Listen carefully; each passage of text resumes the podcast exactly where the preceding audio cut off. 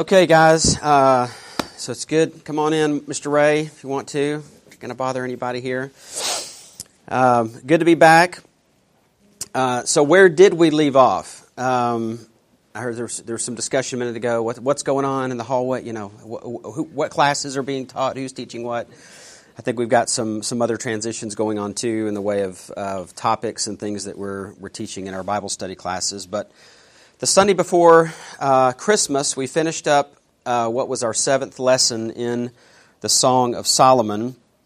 Of course, we went through that book uh, fairly at a fairly quick pace, uh, hitting what I sort of considered to be those things that were ma- mainly the high points. We actually did make it uh, in our last Sunday Sunday together uh, through the end of chapter eight, although we sort of condensed 5, 6, 7, and 8 of that book, uh, kind of really flew through that um, and really condensed that, uh, that material.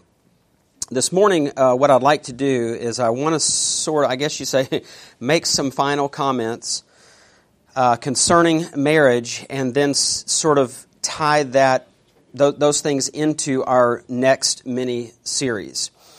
Um, now, as we, we went through the Song of Songs, we made a lot of observations about the marital relationship, especially as it relates to things such as, as romance. Uh, we talked some about the a, a sex, sexuality in, in the context of a marriage relationship, as well as the importance of affirmation uh, in, in that relationship uh, we said, you know, that's sort of what Song of Solomon is. I mean, that's from sort of a macro perspective, big perspective. It is a, it is a book that celebrates marital love both on an emotional and on a physical level.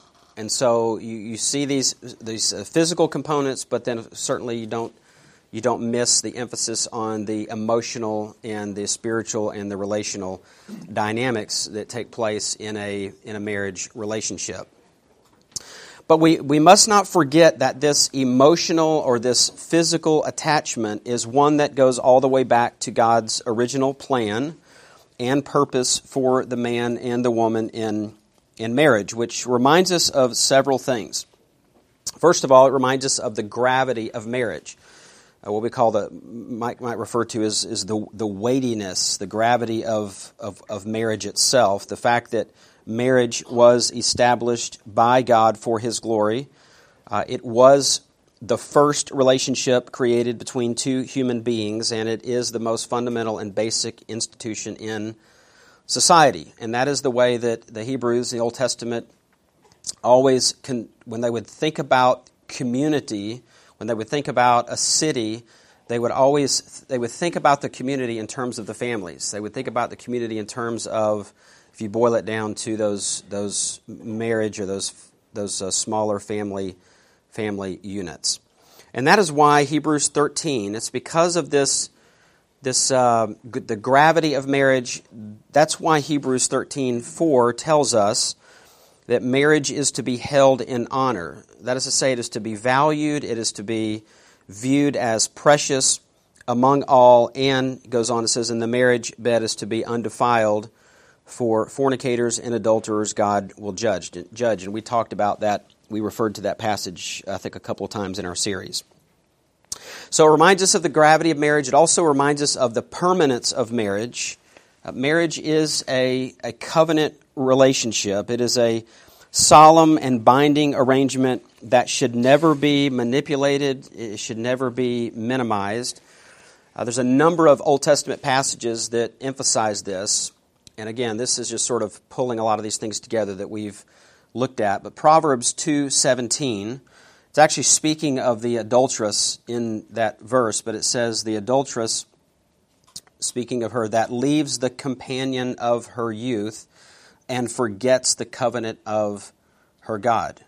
So basically it's saying that's what takes place when when adultery occurs in a marriage, that's that's at the core of it. At the core of that unfaithfulness is that an individual has forgotten, has set aside, has minimized a covenant that they've made in, in the presence of God.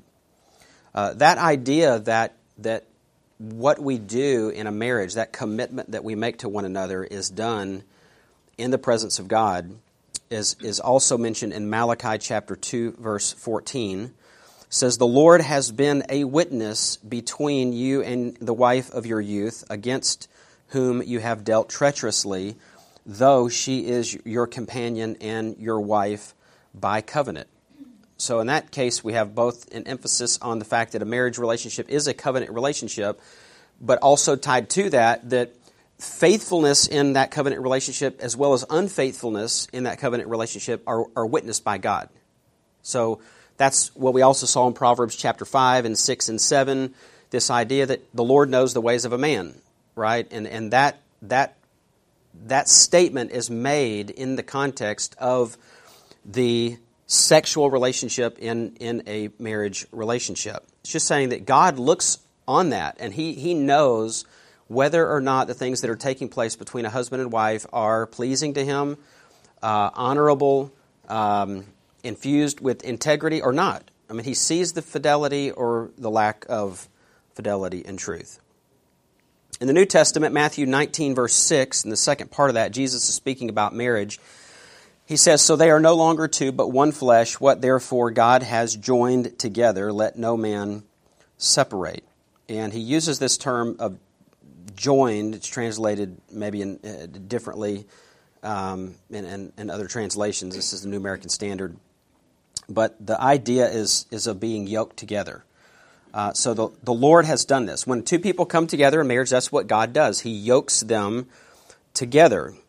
And, and Jesus simply says it's because God has done this that no one should ever attempt to separate or to divide those, those whom God has paired up. So God has taken these two individuals and He's paired them up. He's, he's joined them together, and it's because of that that we are to take these, these commitments seriously.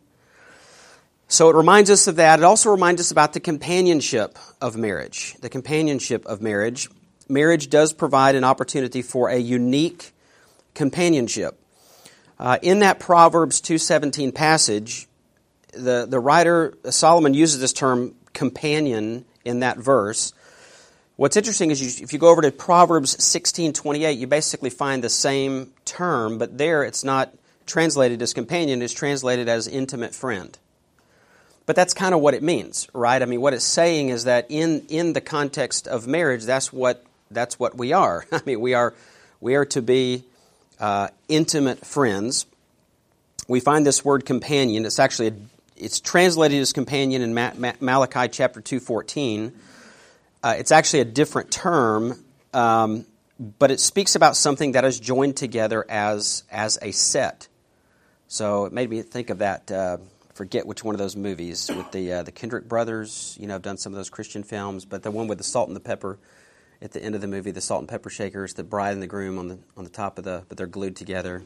Nobody's seen that movie. that may have been the best part of it. So, um, but it's just that God has put these together as a set, and again, it has that same same idea back that term joined together. God's paired them up. He's yoked them together.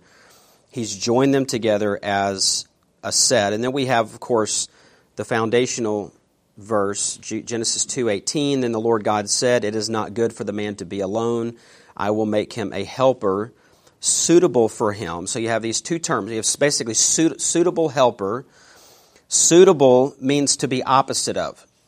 And so that term basically is stressing the idea that, that, a, that a wife was designed to complete, if you will, or to complement her husband. She wasn't meant to be exactly like her husband. She was meant to complement him and of course, we see that in, in, a, in a number of ways. Uh, then you have this term helper. So we have a suitable helper. What's interesting about the term helper is that in, in many Old Testament passages, the, that term for a helper actually is a term used to describe the Lord Himself. So you see this particularly in the Psalms, where you see the psalmist says something uh, uh sort of like this: that God is my help, right? And he kind of plays off of the same same Hebrew root.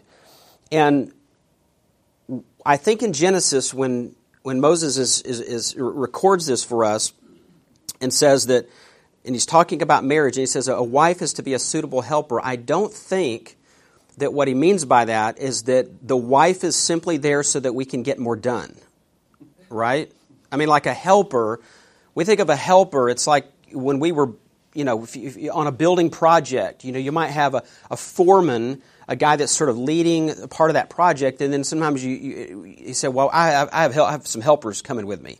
Or I have some guys that are going to do. I remember working for John Whelan Homes as a teenager, and I was the brick thrower.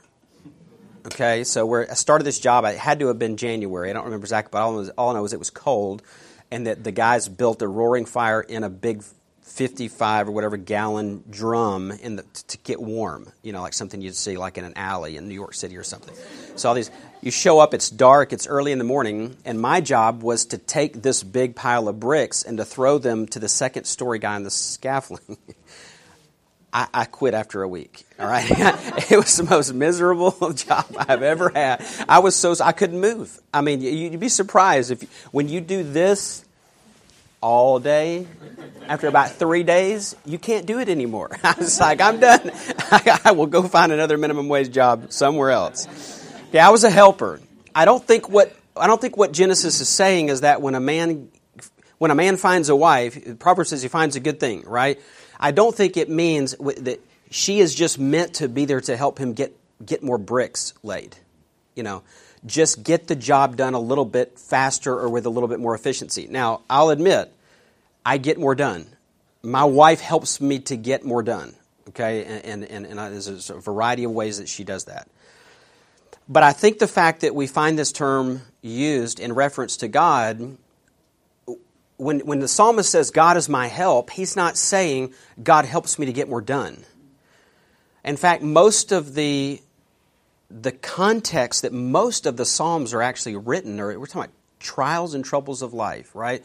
I'm, a, I'm envisioning the psalmist in a cave somewhere, hiding, fleeing, running for his life.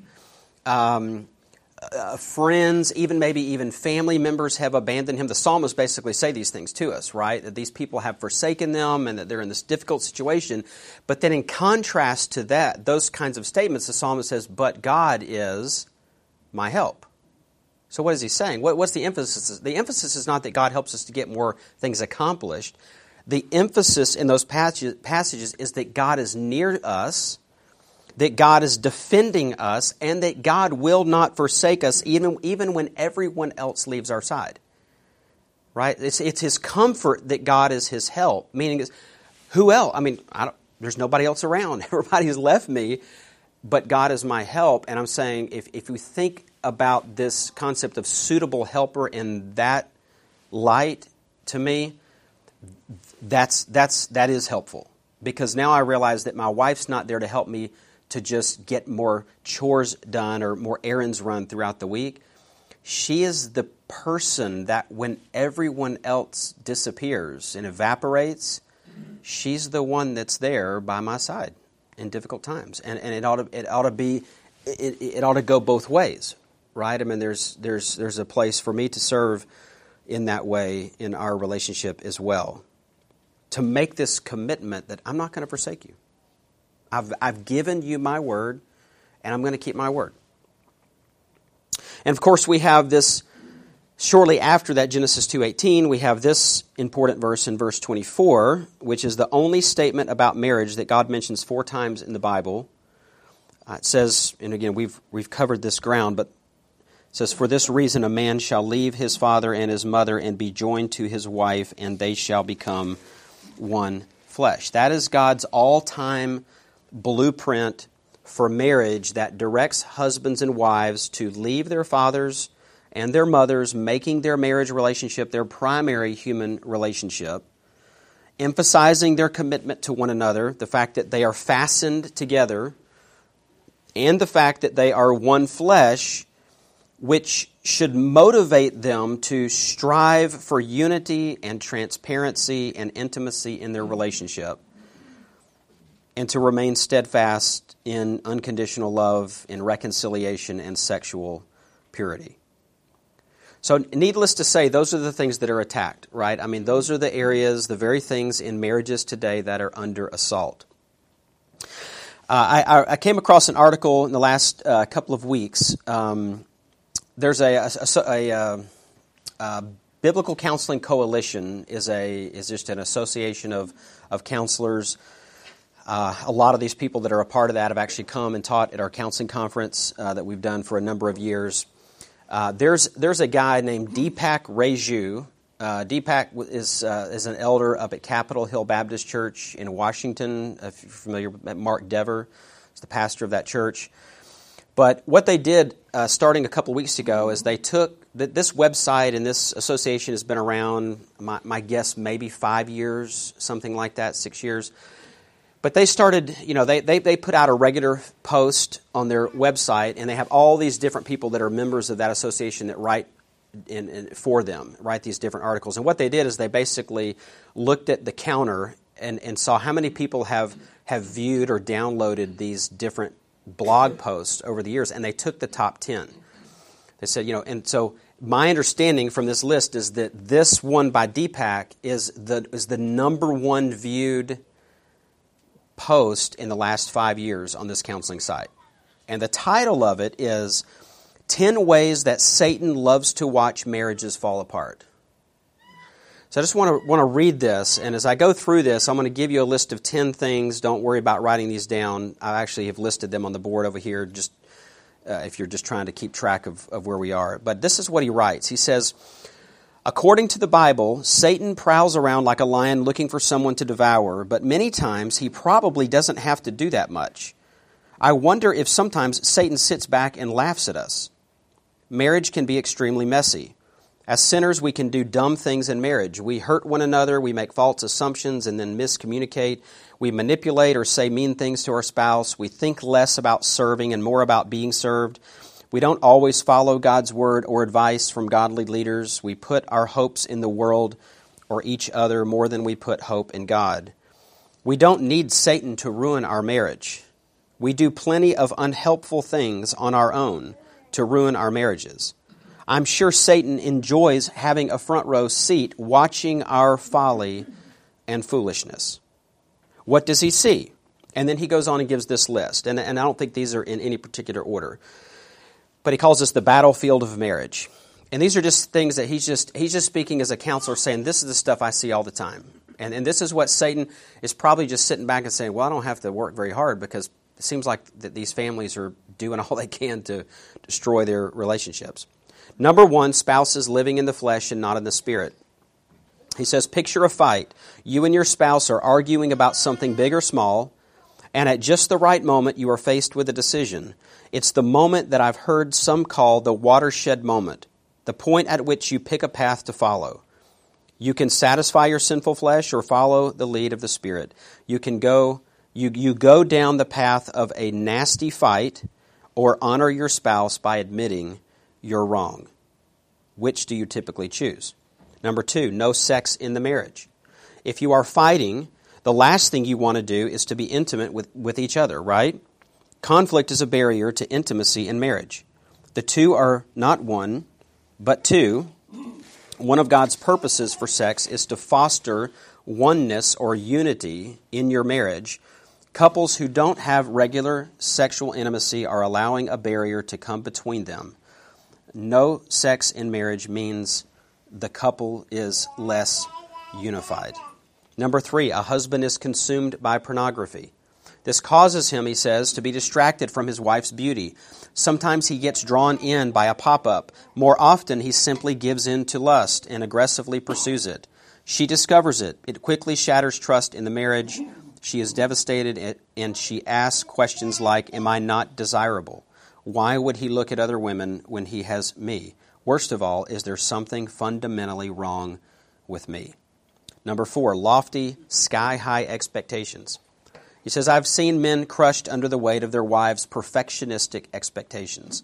The husband says things like, She expects me to be a holy man. He constantly feels like a failure and therefore has little to no incentive to actually work at the marriage.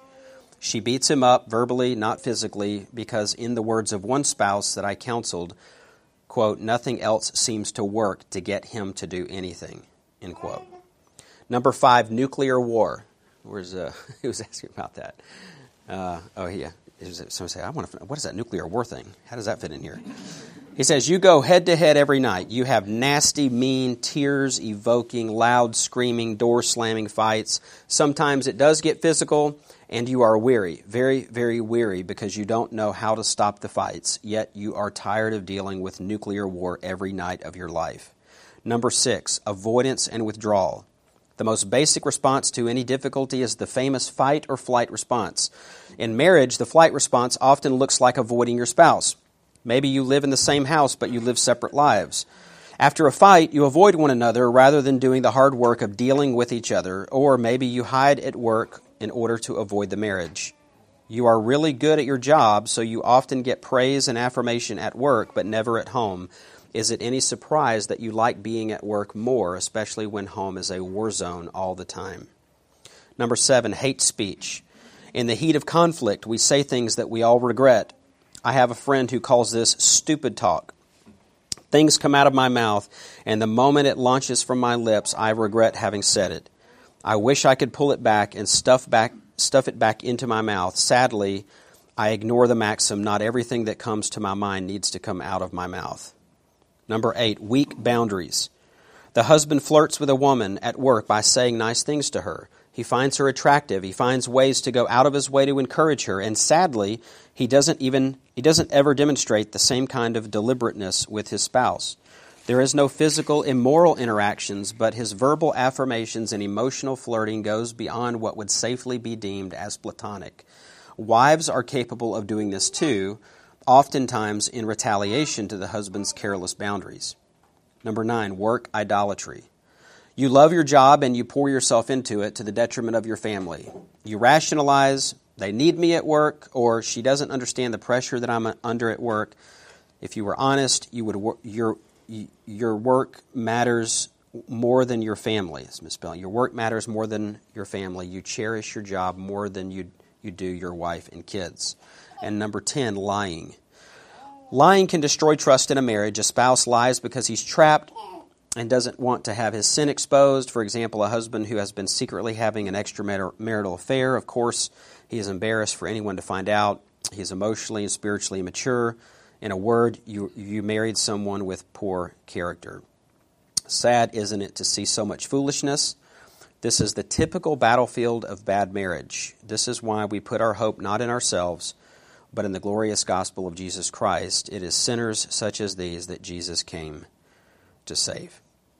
Now, of course, you could add to that list. I mean, it's not, this isn't, you know, these are just Deepak's thoughts on this.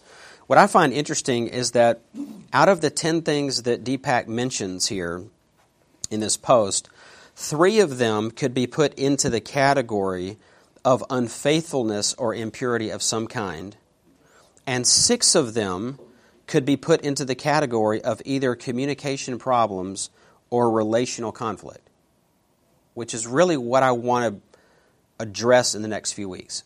Uh, I mean, we've talked about in a series of in Song of Solomon, we've talked some about the, the issue of faithfulness and fidelity and and um, and, and and guarding our, our marriage covenant and those types of things. Uh, we haven't said as much so much about communication and conflict. We did mention that in chapter five of Song of Songs, there is what I believe to be a misunderstanding, miscommunication, uh, post marriage that leads to a, a, conflict, if you want to if you want to call it that. We, we kind of skimmed over that, and the reason I did that is because I really feel like this is such a significant issue, not just in marriage but in our lives in general. I see people mishandling this on such a regular basis that we got to talk about this. I mean, we, and we need to pull it out and do it not just as it, it relates to marriage. My reason for pulling it out really is to say we need to work on this in every relationship. I mean, we're, we're, we're having to deal with this on a, on, on a regular basis, and we need to know what God's Word teaches us concerning those particular issues. And, and all of these things that Deepak mentions, I mean, all 10 of these work against God's design for marriage. All of them do. So, what, it, what is at the heart of marriage? And you, you may want to write these down. Again, I'm just, just sort of summarizing, and then we'll kind of go towards the conflict communication th- just here at the very end. And then what we'll do in the next few weeks is we're actually going to just walk through basic biblical principles of conflict resolution, what Scripture has to say about that. So, just maybe just three things for today. First of all, faithfulness is the heart of marriage. Faithfulness is the heart of marriage.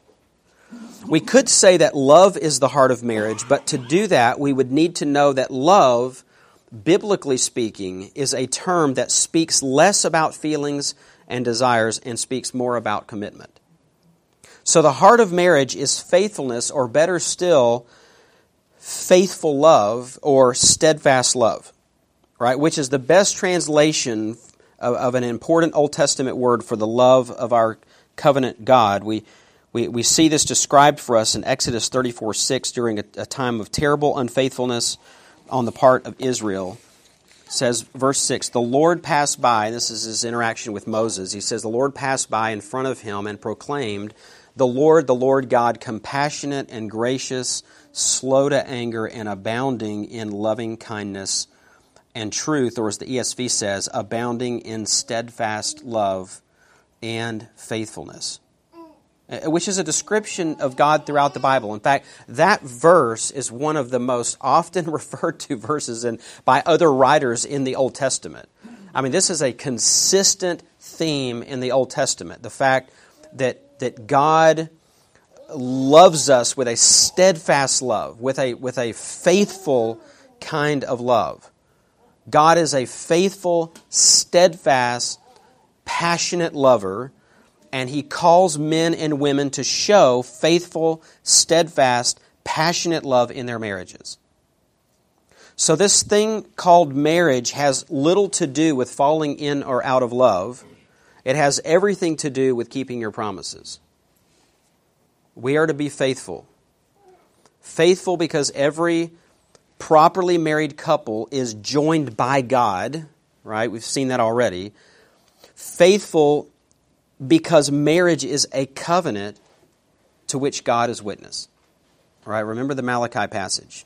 Malachi 2. In fact, the verse 13 of that chapter, this is, this is, the Lord says, This is another thing you do. You cover the altar of the Lord with tears, with weeping, and with groaning, because he no longer regards the offering or accepts it with favor from your hand. Yet you say, For what reason?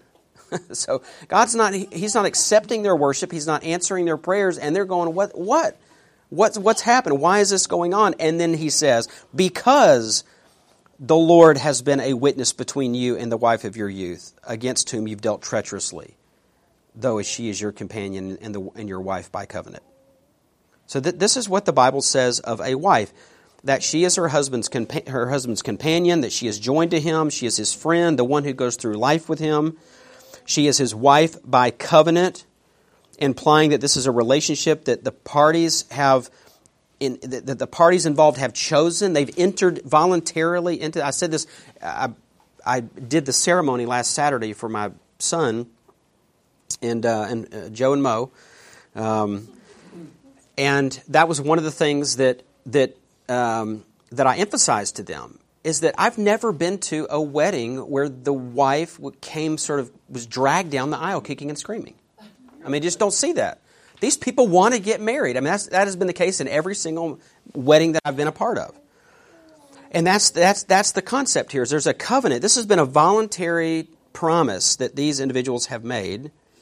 And it, and it, and it also implies that this, there's, this is a relationship with obligations where each has made certain promises to the other and entered into those commitments. And here's the challenge and the warning it means a, it means a relationship with God as witness. Right? So when we got together on Saturday, it was basically these two people are exchanging these vows. On it, there's two kind of two things going on here. I mean, or maybe you might even say three. They're making these commitments to one another, but they're making these commitments in the presence of God, who would hear these things and know these things if nobody was able to get there because of the weather. But then on another plane, they made these things before these other witnesses, right? And in fact, if you go and you really look at the history of marriage in general, cross culturally, marriage has been viewed, and I think this is actually, there's biblical support for this.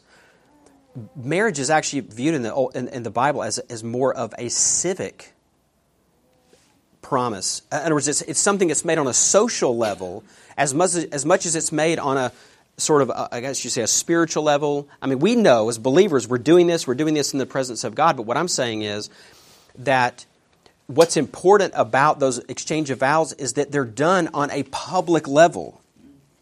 That people know publicly that these individuals have made these promises, that they, their relationship has fundamentally changed when those things have been said, right? Those promises have been, have been made. So people are witness to this. God himself is witness to this, which means that he is present when the promises are made, and he holds each of the parties responsible to keep their promises.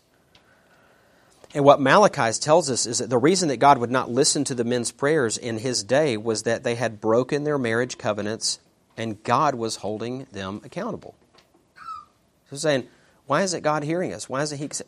Well, because that promise you made way back there, because you haven't kept that. That's a big deal to God that, that you haven't done that.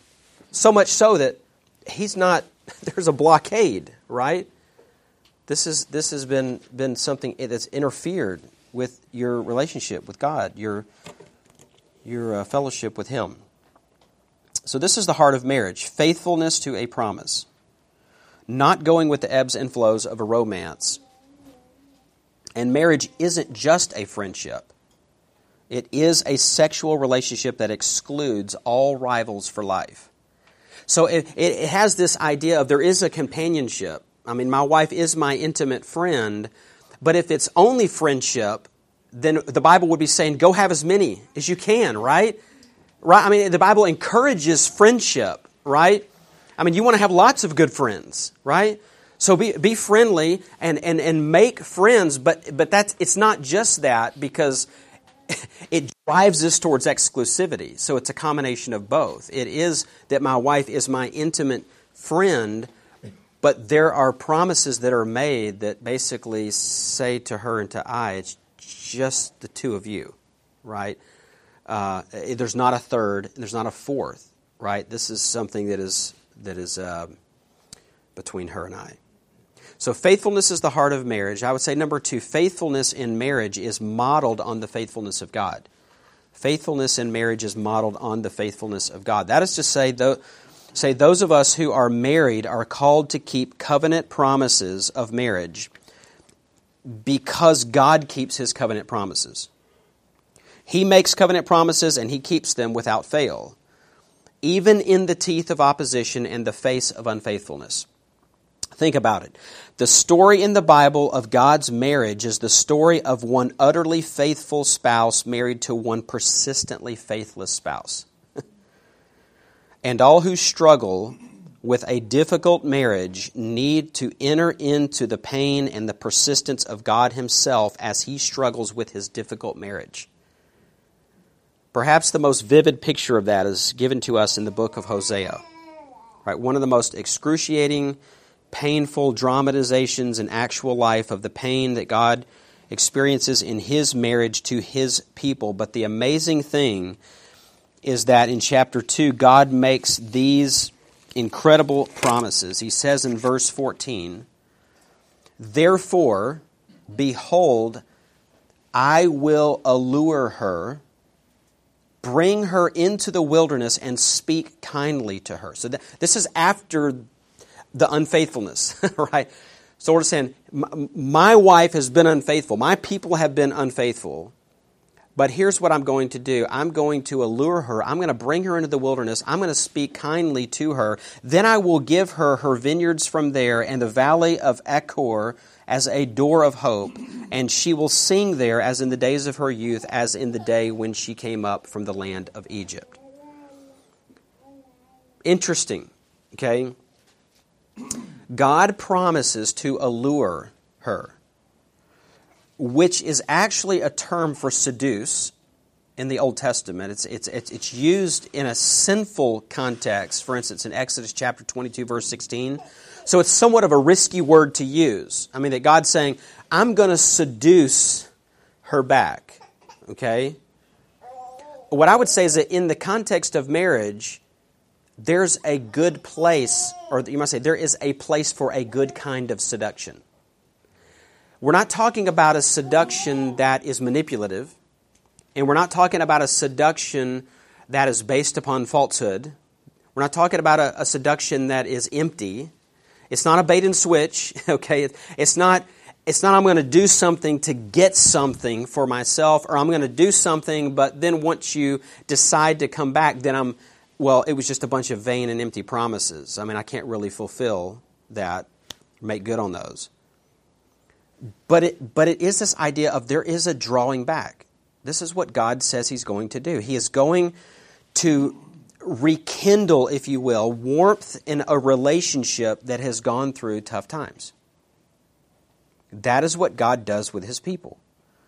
He promises to his unfaithful wife to bring her into the wilderness. This is a, this is a place of trust. This is a place where she, she had good memories of trusting him. If you think about it in the, in the context of, of an actual marriage, what it says to me is it would be like, it would be like doing what you can do, humanly speaking, to, to bring back what was, or to remind your spouse of what was that was good about your marriage. To say, you, don't you remember that? I mean, and I say most couples can go back, if nothing else, they can go back to the very beginning, right? Again, nobody comes kicking and screaming down the aisle. It, you could go back to that. What happened? You know, what happened? If you're in a difficult marriage now, I'm saying there are, I think, practical things you can do. We're not talking about manipulation. We're not talking about bait and switch or, or making empty promises. I'm saying there are uh, efforts that a spouse can make in a difficult marriage that can serve to allure their husband or their wife back to the way marriage ought to be. And I think we learn this from the way that God deals with his own people. It, even says there that he speaks kindly to her, which literally means he speaks to her heart. Or again, if you think of oh, the heart in the Old Testament, again, it's not so much of an emotional thing in the Old Testament. The concept of the heart has more to do with affections, desires, um, thinking, the will. So if you, if you, if you look at it in, in, in those terms, you say, God is appealing to, to reason. He's, he's, he's trying to reason with Israel, okay, in this, in this context, in, in Hosea, reason with Israel about what's happened appeal to not emotions, but what's at the core of the heart, right? The affections, the drives of the heart, right? We, we do what we do because we want what we want. What is he aiming at? The wanting thing, right? He's point, putting his finger on what is it that you really want? Because Israel was going out, okay, just I mean, using those marriage relational terms, was, was playing the harlot, right? Going out there, all of these lovers out here, and what's interesting in Hosea 2, and we we're going to look at this actually soon, but she's turning to her lovers to get these things, and the scriptures actually tell us that God is the one who's giving her what she is looking for via her lovers, but she doesn't recognize it as coming from God. She thinks it's coming from her lovers. It's almost as if God is sending care packages via her adulterous relationship to her and she doesn't give God any credit for it, doesn't acknowledge Him at all. But in the end, what's always at the end of sin? When you get down the path of sin, it's vanity, it's empty, it's a vapor, right? I mean, that, that's what we looked at back in Ecclesiastes. So ultimately, what happens? There's this sort of a wake up that this thing that this person's been pursuing, it's not what it was cracked up to be, right? So the Lord is appealing to those things to, to his people. He's speaking kindly. In fact, it's the same, same word that when, when Boaz was speaking to Ruth, and she's talking about that exchange and how, how, this, how Boaz was speaking kindly to her. And, and she's not, I mean, she may have been thinking in terms of emotion, but she's saying, I mean, this guy touched my heart. I mean, this guy won me over, right? He, he touched the desires, the, the affections. It's also what the Lord does to Jerusalem. In Isaiah 40, verse 2 Comfort, O comfort my people, says your God. Speak kindly to Jerusalem. And call out to her that her welfare has ended, that her iniquity has been removed, that she has received of the Lord's hand double for all her sins. This is covenant faithfulness in marriage. To keep the door of hope open, to welcome back, to forgive even to seduce back, again, in, in, in understanding that in, in, the, in the right way, and to do all in our power to build and to rebuild our marriages. So that this, this tenderness on the part of God is, is, is, is incredible. That the, the Lord's wife, if you will, has hurt him tremendously, deserting him and having affairs with rival after rival, and yet he takes her back with loving tenderness. He will make, it says, the valley of Achor, which is literally the place of trouble or disturbance, into a door of hope. And we'll look at some of these things down the road, what those references are. But all this got me to thinking what about those of you who may be in a difficult marriage? We've gone through this series of Song of Solomon. Maybe the Lord has convicted you about the condition of your marriage. You know that things need to change. You, you may want to change them, you see it, but you might be in a situation where you see it, but your spouse doesn't see it. Or maybe your spouse sees it, they just refuse to do anything about it. What do you do? What do you do? I mean, what, what if the Lord has maybe in the, in the last couple of months said, man, just put his finger on something in your life and in your marriage and said, man, you guys need to, you need to work on that. And you're thinking, I, I know I, we need to do that. I need to do that. I sure wish my spouse could see that, and I wish they would be a part of this and that they would be as excited about that change as I am, but that may not, may not be the case for everyone. So, what do you do? Well, one thing's for sure you can't make your spouse change, right? Maybe you tried to do that. You know, it doesn't work. Never works. Doesn't, doesn't work. Okay, you cannot make, you cannot force feed them these things. You also can't spare your spouse from the consequences of their actions. Because when you do look at the book of Hosea, you have to realize that's not the only thing that is said about Israel's unfaithfulness. I mean, God did not withhold from Israel the consequences of Israel's actions. So it's not a let's ignore the consequences and let me just go after them and speak kindly and, and, and, and, and, and, and try to win them back and spare them from all of the things that they've, that, you know, the, the consequences of the choices they've made. You, you can't do that. You can't do that. Well, but what I'm suggesting is that you, you have to have all these things in view. Okay?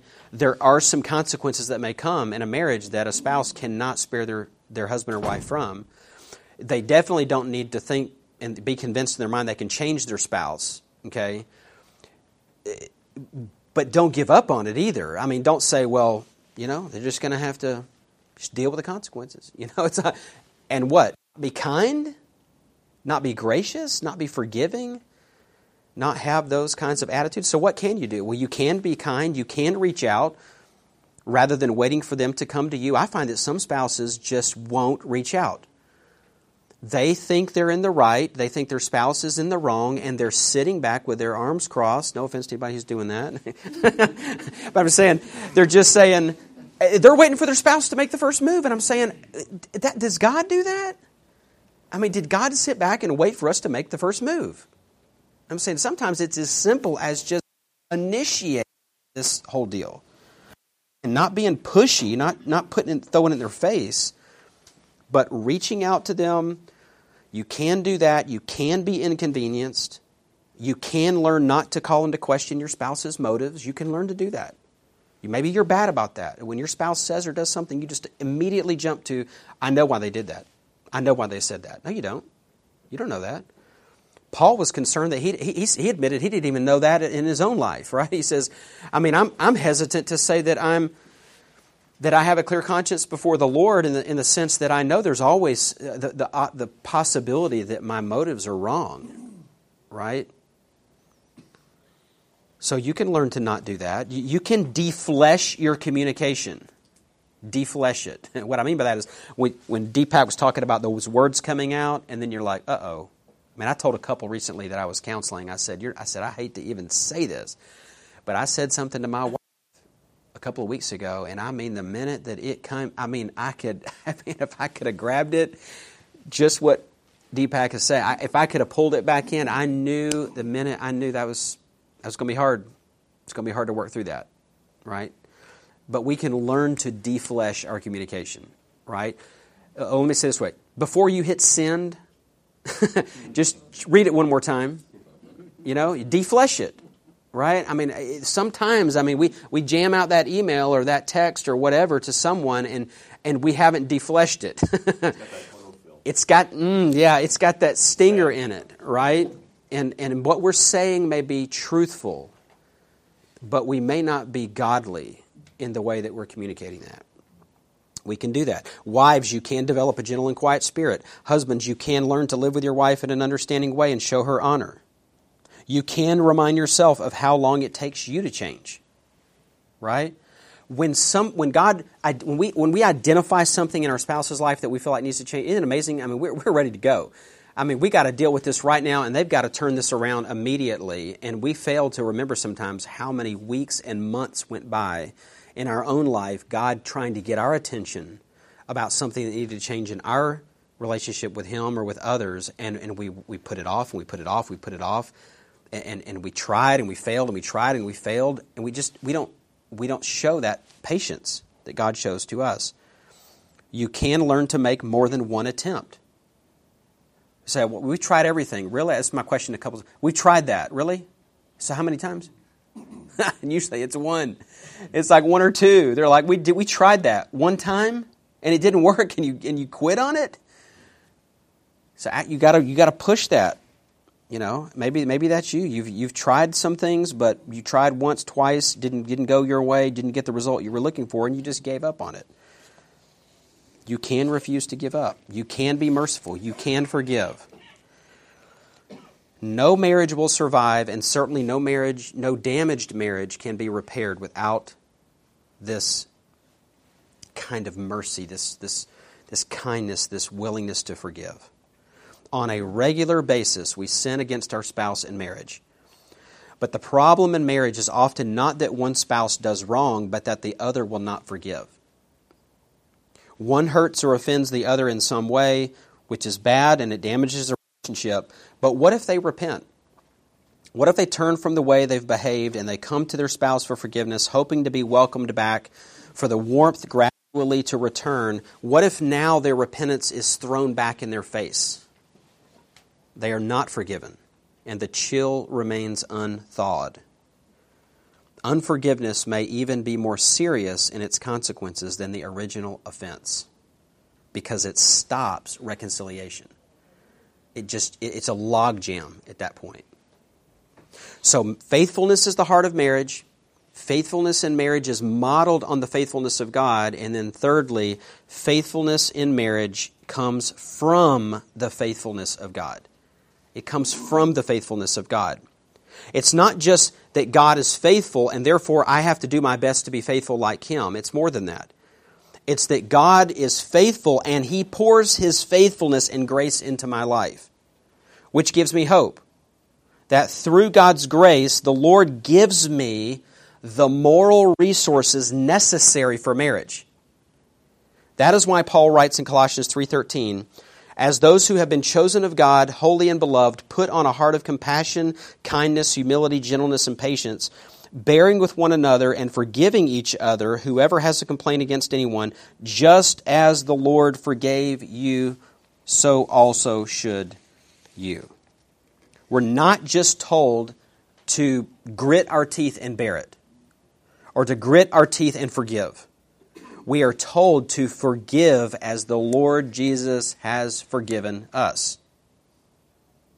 So his forgiveness is, in a sense, his forgiveness of me is like a river that flows into my life and then out of my life as I forgive others. So marriage isn't easy for any couple. Conflict is hard. It's, hard to resolve. Um, hurts are hard to forgive. If it were all up to us and our own moral resources, it would prove impossible. But once we really know the forgiveness of Christ, there is a new dynamic in our hearts. Grace pours into our hearts, and that same grace can pour out from our hearts to our husbands and wives to forgive, to reconcile, to follow hurts with welcome and conflict with kindness and tenderness. What you and I need most of all is to know the steadfast, faithful love of God who has never broken a promise yet. He is utterly faithful and trustworthy.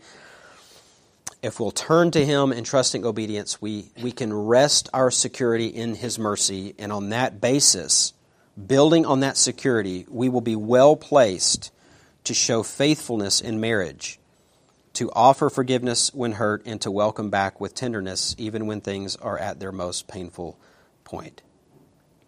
So, here's what I want to do over the next next few Sundays. I want to I want to discuss this topic of conflict resolution, how sort of the nuts and bolts of that. How do we resolve conflict, uh, not just in our marriages, but in any relationship. Those in our extended family, with with coworkers. I, I got a call this week from someone outside of our church in a conflict with someone in our church.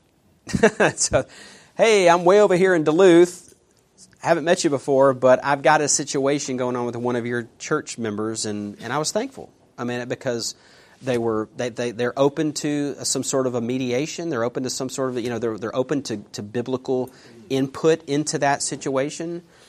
I'm saying this is going on all the time. So whether it's extended family, coworker, it could be with another believer in this church, and of course with our spouse if we're married um, want to talk about how, how, to do that, how to, how to honor the Lord in those types of circumstances. So that's that's sort of the plan at this point. And then what I'd my my thought is that we'll do that. I would say for three probably three Sundays, three or four Sundays, see how that goes, and then it's very likely that we will do a short series on the book of Hosea. Okay, now Hosea is 14 chapters. We're not going to do all 14.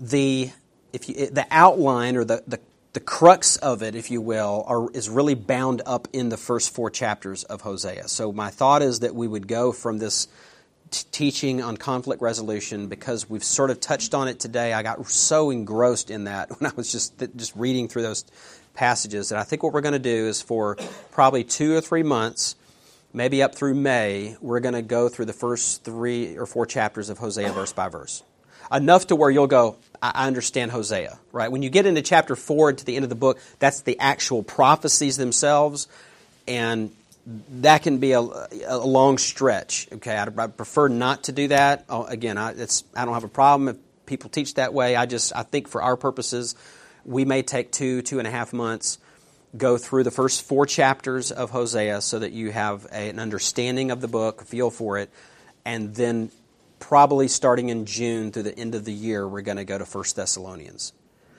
Uh, First Thessalonians does deal with some issues of the you know end times, the day of the Lord, those types of things. So what I'd like to do, hopefully it'll work this way, that when we get to some of those passages in Thessalonians, rather than going back and, and, and diving into a ton of different Old Testament texts, we'll be able to go back to more of a near reference to Hosea because we'll have recently kind of gone through that and say, okay, now Hosea said it this way, but over here Paul's referring to this this eschatological thing, this end times thing, but but it's it sort of coincides back here with what Hosea said in this chapter. So hopefully we'll be able to actually use Hosea in that way to kind of tie some things together. Maybe it may help us to to kind of simplify that a little bit. So that's the plan. Uh, we'll talk about conflict resolution the next few weeks. That'll spill over into a short series on Hosea that'll take us through the spring, and then I think from the summer into the winter, uh, we'll go to First Thessalonians, and then most likely just on from there to Second Thessalonians. Um, just try to keep that balance, Old Testament, New Testament. Just I like kind of going back and forth. I think that's uh, that's a, a good way to approach this. So, any comments about any of that? Any questions about that? if you have any thoughts on it, questions, I see you, you guys have my email. Um, feel free to, to send me your thoughts. Always enjoy, appreciate those discussions that happen sort of on the side as, as uh, you're thinking about these uh, these things, what the Lord is teaching us, and how you're trying to make the application in your own life and uh, family. So, all right, guys, good to see you.